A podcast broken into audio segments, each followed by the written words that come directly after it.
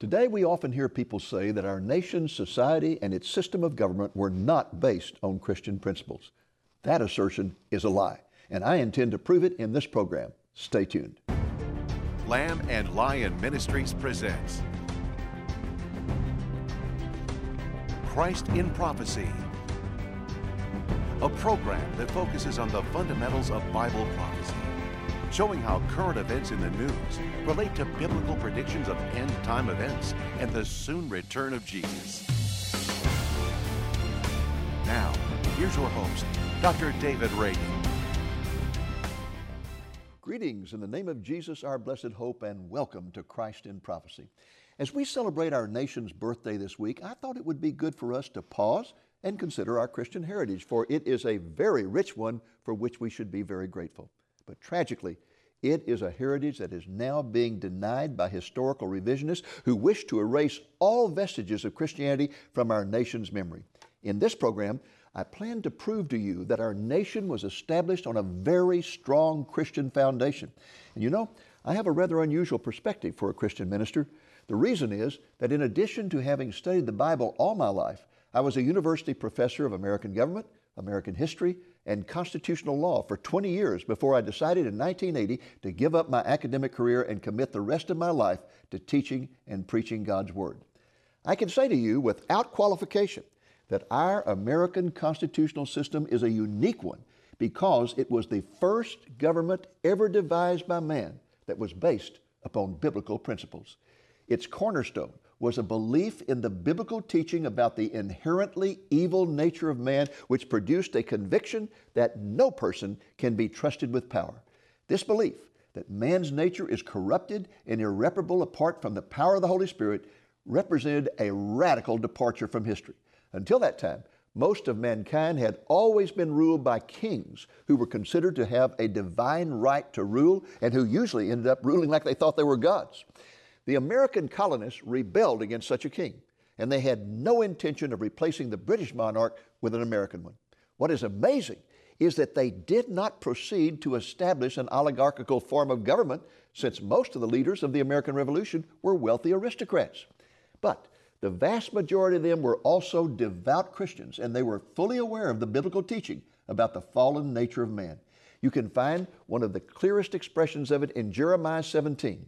Jeremiah wrote, Thus says the Lord Cursed is the man who trusts in mankind.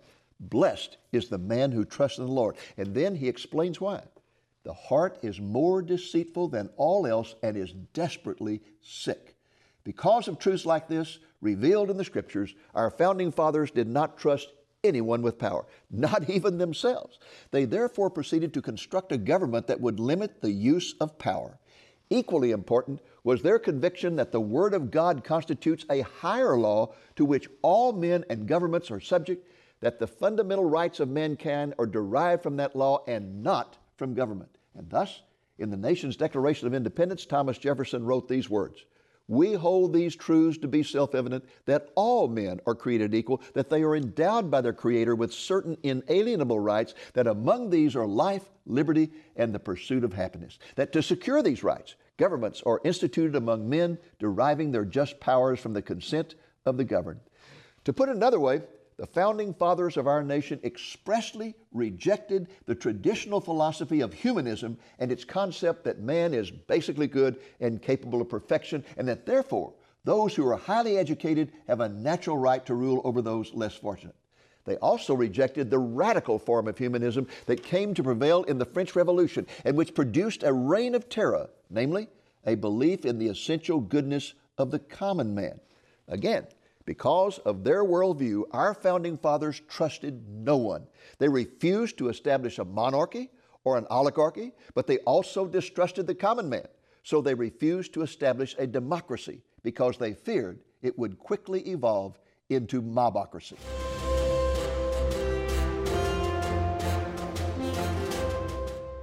Welcome back to Christ in Prophecy and our consideration of the Christian heritage of our nation.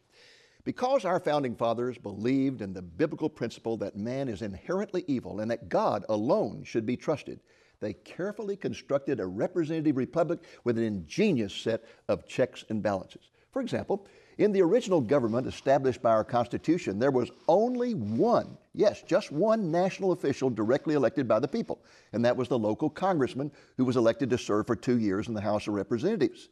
Senators were not directly elected. They were appointed by state legislatures, and this continued to be the case until the adoption of the 17th Amendment in 1913, which requires the selection of senators by direct popular vote. Likewise, the president was not originally selected by a direct election. Instead, he was selected by electors, who in turn were appointed by the state legislatures. Over a period of time, the state legislatures began to allow voters to select the electors, but as late as 1824, more than a quarter of all the state legislatures were still appointing electors. Today, all electors are selected by popular vote. But even so, the system of selecting the president continues to be indirect, since voters are voting directly for electors, and it is the electors who directly select the president. Thus, in the election of 2000, George W. Bush was selected as president by the Electoral College by a margin of 271 to 266, even though his opponent, Al Gore, garnered 500,000 more popular votes than Bush. Our founding fathers also divided the powers of government between the federal government and the state governments. In the 10th Amendment, they defined what was given to the central government, they prescribed what was denied to the state governments, and they stated that all other powers were retained by the states. Within the federal government, power was further divided between three branches legislative, executive, and judicial. And the basic rights of the people to be protected from all governmental intrusion were spelled out in the Constitution's Bill of Rights. That's the name given to the first 10 amendments approved in 1791 and considered to be a part of the original Constitution, since their adoption was essential to the ratification of the Constitution.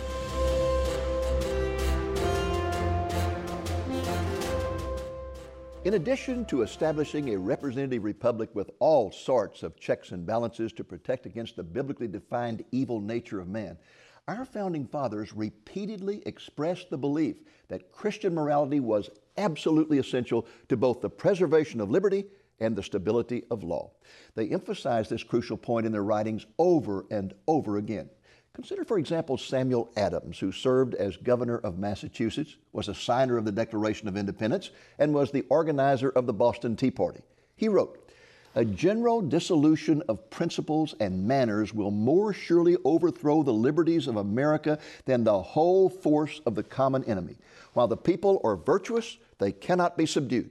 But when they lose their virtue, they will be ready to surrender their liberties to the first external or internal invader. Religion and good morals are the only solid foundations of public liberty and happiness. The first governor of Virginia was Patrick Henry. He also served as member of the Continental Congress. He explained the significance of religion in these words The great pillars of all government and of social life are virtue, morality, and religion. This is the armor, and this alone that renders us invincible. The most significant of all our founding fathers was, of course, George Washington. He served as Commander in Chief of the Continental Army, overseer of the Constitutional Convention, and first President of the United States. He wrote these words Of all the dispositions and habits which lead to political prosperity, religion and morality are indispensable supports. In vain would that man claim the tribute of patriotism, who should labor to subvert these great pillars of human happiness, these firmest props of the duties of men and citizens. Another member of the Continental Congress was John Adams. He was one of the drafters of the Declaration of Independence, and he served as the second President of the United States. Here are his strong and eloquent words concerning the necessity of religion. He wrote, We have no government armed in power capable of contending with human passions unbridled by morality and religion. Our Constitution was made only for a moral and religious people. It is wholly inadequate to the government of any other. Thomas Jefferson was the renowned author of the Declaration of Independence. Additionally, he served as governor of Virginia, he was our first Secretary of State, and he was our third president. He wrote, no nation has ever yet existed or been governed without religion, nor can be. The Christian religion is the best religion that has ever been given to man, and I, as chief magistrate of this nation, am bound to give it the sanction of my example. James Madison was a political philosopher who is considered to be the father of the Constitution and the father of the Bill of Rights. Madison served as a member of the House of Representatives and as our nation's fourth president. Here's what he had to say about the essentiality of religion to a government of freedom and liberty. We have staked the whole future of American civilization not upon the power of government, far from it. We have staked the future of all our political institutions upon the capacity of mankind for self government, upon the capacity of each and all of us to govern ourselves, to control ourselves, to sustain ourselves according to the Ten Commandments of God.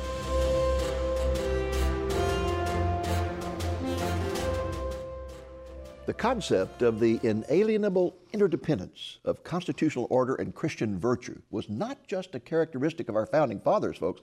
It has continued to be emphasized throughout our history. Take Noah Webster, for example. He is considered the father of American education. He was the publisher of the American Dictionary of the English Language in 1828.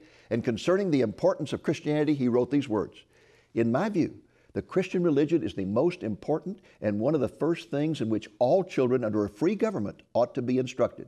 No truth is more evident to my mind than that the Christian religion must be the basis of any government intended to secure the rights and privileges of a free people.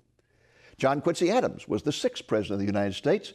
He also served as an American diplomat, as a member of the House and Senate, and on the occasion of the celebration of the 45th anniversary of the Declaration of Independence, he declared, The highest glory of the American Revolution was this it connected in one indissoluble bond the principles of civil government with the principles of Christianity.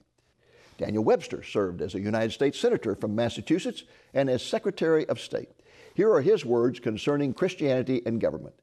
No truth is more evident to my mind than that the Christian religion must be the basis of any government intended to secure the rights and privileges of a free people. To preserve the government, we must also preserve morals. Morality rests on religion. If you destroy the foundation, the superstructure must fall. When the public mind becomes vitiated and corrupt, laws are a nullity and constitutions are waste paper. William McGuffey was an American educator and author of the McGuffey's Reader, first published in 1836. He observed, The Christian religion is the religion of our country. From it are derived our prevalent notions of the character of God, the great moral governor of the universe. On its doctrines are founded the peculiarities of our free institutions. In 1838, the New York State Legislature declared, This is a Christian nation 99 hundredths, if not a larger portion, of our whole population believe in the general doctrines of the Christian religion. Our government depends on that virtue that has its foundation in the morality of the Christian religion. In 1892, in the case of United States versus Church of the Holy Trinity, the Supreme Court of the United States expressed these words no purpose of action against religion can be imputed to any legislation, state or national, because this is a religious people. This is historically true. From the discovery of this continent to the present hour, there is a single voice making this affirmation. We are a Christian people, and the morality of the country is deeply engrafted upon Christianity.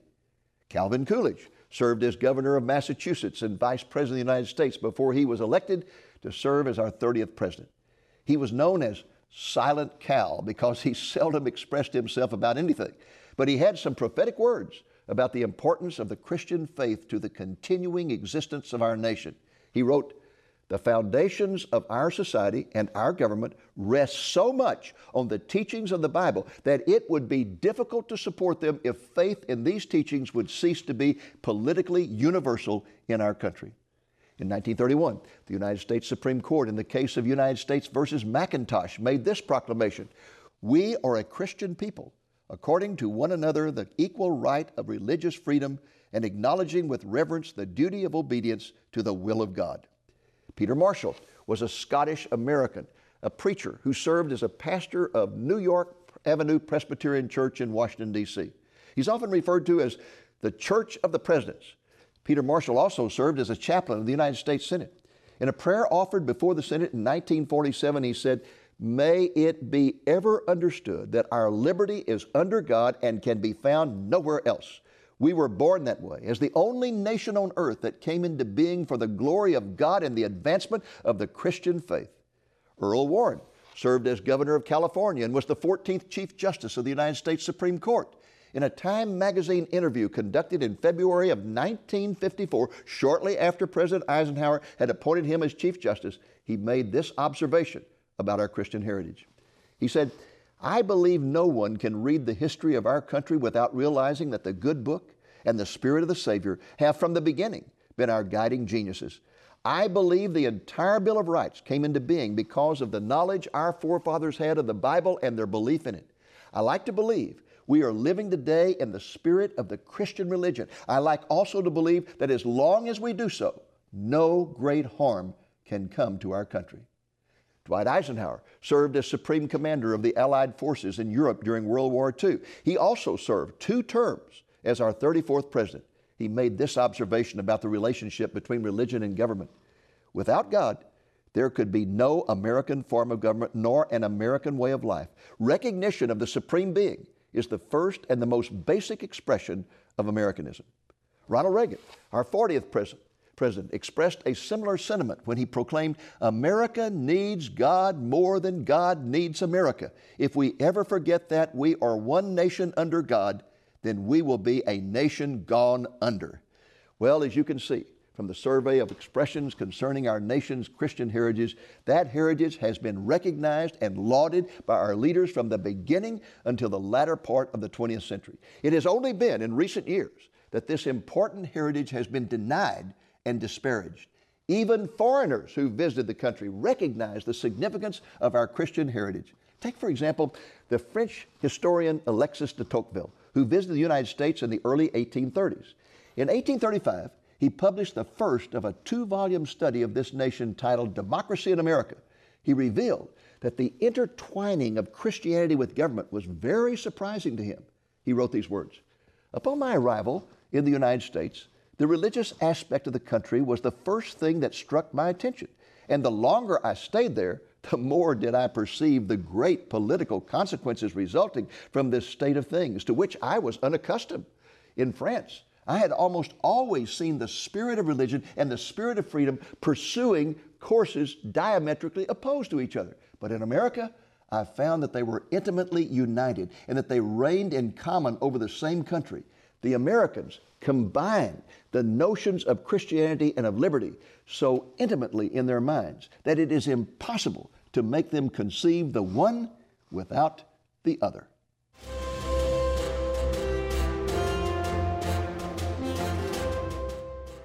Welcome back to Christ in Prophecy and our survey of the Christian heritage of our nation.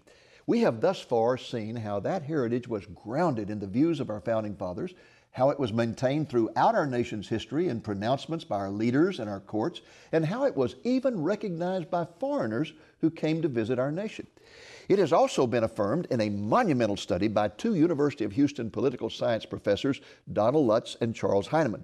It is a study that took them 10 years. It was published in 1983.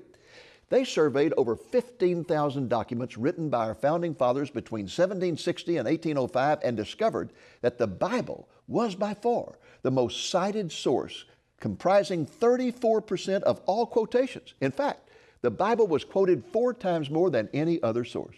And significantly, the next most commonly cited sources were Baron Montesquieu, William Blackstone, and John Locke. All of these men were strong adherents of natural law philosophy and encouraged the incorporation of biblical law into civil law. Lutz and Hyneman affirmed that the Pilgrims, the Puritans, and the constitutional framers all insisted on cementing the connection between law and morals by infusing biblical precepts into the Declaration of Independence, the Constitution, and the Bill of Rights.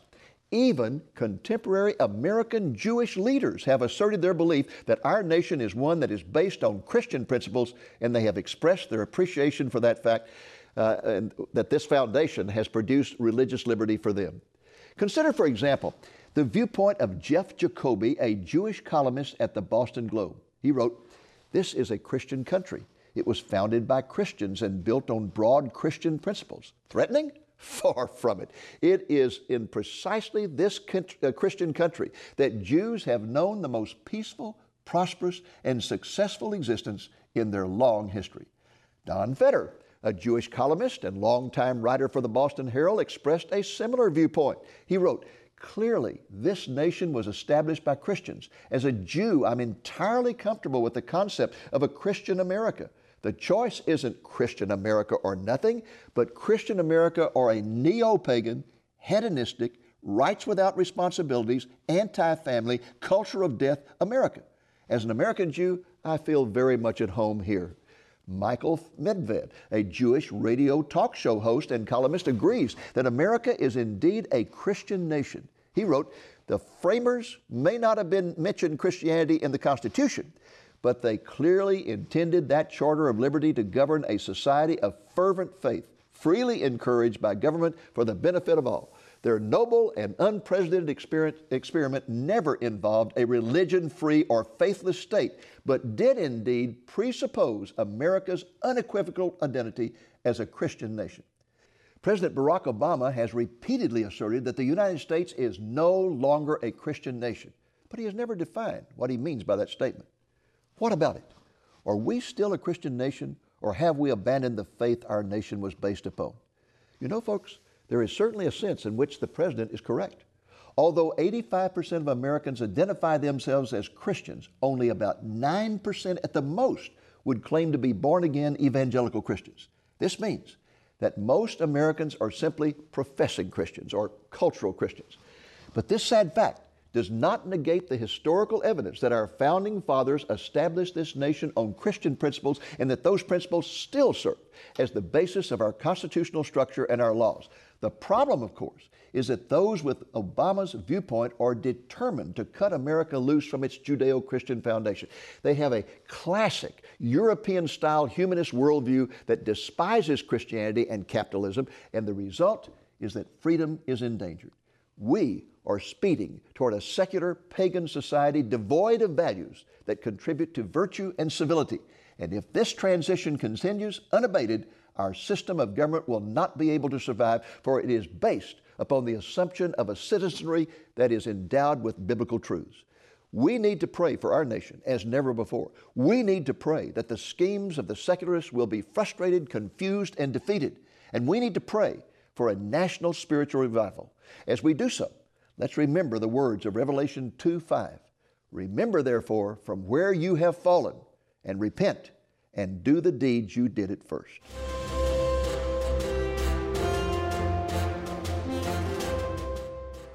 I'd like to conclude this program by sharing with you some interesting facts about our Christian heritage, many of which may surprise you.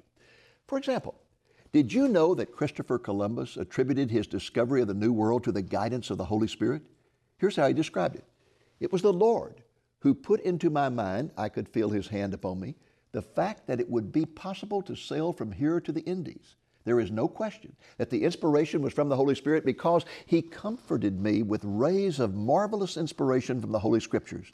Our Lord Jesus Christ desired to perform a very obvious miracle in the voyage to the Indies to confront me and the whole people of God. Did you know that there were 56 signers of the Declaration of Independence and 24 of them were seminary graduates? Did you know that five days after the Declaration was adopted, the Continental Congress approved the use of public funds to hire military chaplains, and the Congress also ordered the importation of 20,000 Bibles for the American troops? Did you know that General George Washington sent out a letter to his regiments which stated, the general hopes and trusts that every officer and man will endeavor so as to live and act as becomes a Christian soldier, defending the dearest rights and liberties of this country. Did you know that through all 50 state constitutions, without exception, there runs an appeal and reference to God as the creator of our liberties and the preserver of our freedoms. Did you know that the biblically based New England Primer, first published in 1690, remained the nation's most popular school textbook for more than 100 years, selling roughly 5 million copies in a nation that had only 6 million people? The 106 lessons it contained were saturated with Bible passages, and the lessons encouraged devotion to Jesus Christ. Did you know that the biblically based McGuffey's Reader, which replaced the New England Primer in 1836, uh, was filled with biblical principles and religious instruction? It ultimately sold more than 120 million copies and was officially recognized as a public school textbook in 37 states. Did you know that almost every one of the first 123 colleges and universities established in the United States had Christian origins and purposes. For example, Harvard University, founded in 1636, had it as its motto, Truth for Christ and the Church. Also, its rules for students stated, Let every student be plainly instructed and earnestly pressed to consider well that the main end of life and studies is to know God and Jesus Christ, which is eternal life. And therefore, Christ is the only foundation of all sound knowledge and learning. Somewhere along the line, as the school secularized, the motto was changed from truth for Christ in the church to simply truth. Did you know that the United States government issued Bibles to all its troops during World War II, which contained the following statement from President Franklin Roosevelt? He wrote, as Commander in Chief, I take pleasure in commending the reading of the Bible to all who serve in the armed forces of the United States. Throughout the centuries, men of many faiths and diverse origins have found in the sacred book words of wisdom, counsel, and inspiration. It is a fountain of strength and now, as always, an aid in attaining the highest aspirations of the human soul. Did you know that on the evening of D Day, June 6, 1944, while Allied troops were landing on the coast of Normandy, France, President Roosevelt read a six and a half minute prayer over national radio asking God to grant the troops a victory. Here is an excerpt from that prayer Almighty God, our sons, pride of our nation, this day have set upon a mighty endeavor, a struggle to preserve our republic, our religion, and our civilization, and to set free a suffering humanity. Lead them straight and true. Give strength to their arms, stoutness to their hearts. Did you know that the words under God were not added to the Pledge of Allegiance by Congress until 1954? Did you know that In God We Trust was not adopted by Congress as our nation's national motto until 1956? It first appeared on a two cent coin in 1864, and since 1938, all U.S. coins have featured the inscription. The motto did not start appearing on paper money until 1957. Did you know that both chambers of the House and Senate at our National Capitol building feature the inscription, In God We Trust, on their walls. Did you know that President Obama has consistently stated that our national motto is E pluribus unum and not In God We Trust? Well, that's our program for this week in celebration of our nation's birthday. I hope it's been a blessing to you, and I hope you will be back with us next week. Until then, this is the Lord willing. This is Dave Reagan speaking for Lamb and Lion Ministries saying, Look up, be watchful, for our Redeemer is drawing near. America is in spiritual crisis. If you are trying to make sense of it all, you need a copy of our 2014 conference album that focuses on the spiritual health of the United States. The album contains three DVDs, and each one contains two presentations that run 50 minutes each. All of the presentations are related to the overall conference theme of America's spiritual crisis. This album can be yours for a donation of $25 or more, and that includes the cost of shipping. To order, call the number you see on the screen between 8 a.m. and 5 p.m. Central Time, Monday through Friday, or place your order through our website website at lamblion.com. Christ in Prophecy, a presentation of Lamb and Lion Ministries, a non denominational ministry dedicated to teaching the fundamentals of biblical prophecy and proclaiming the soon return of Jesus.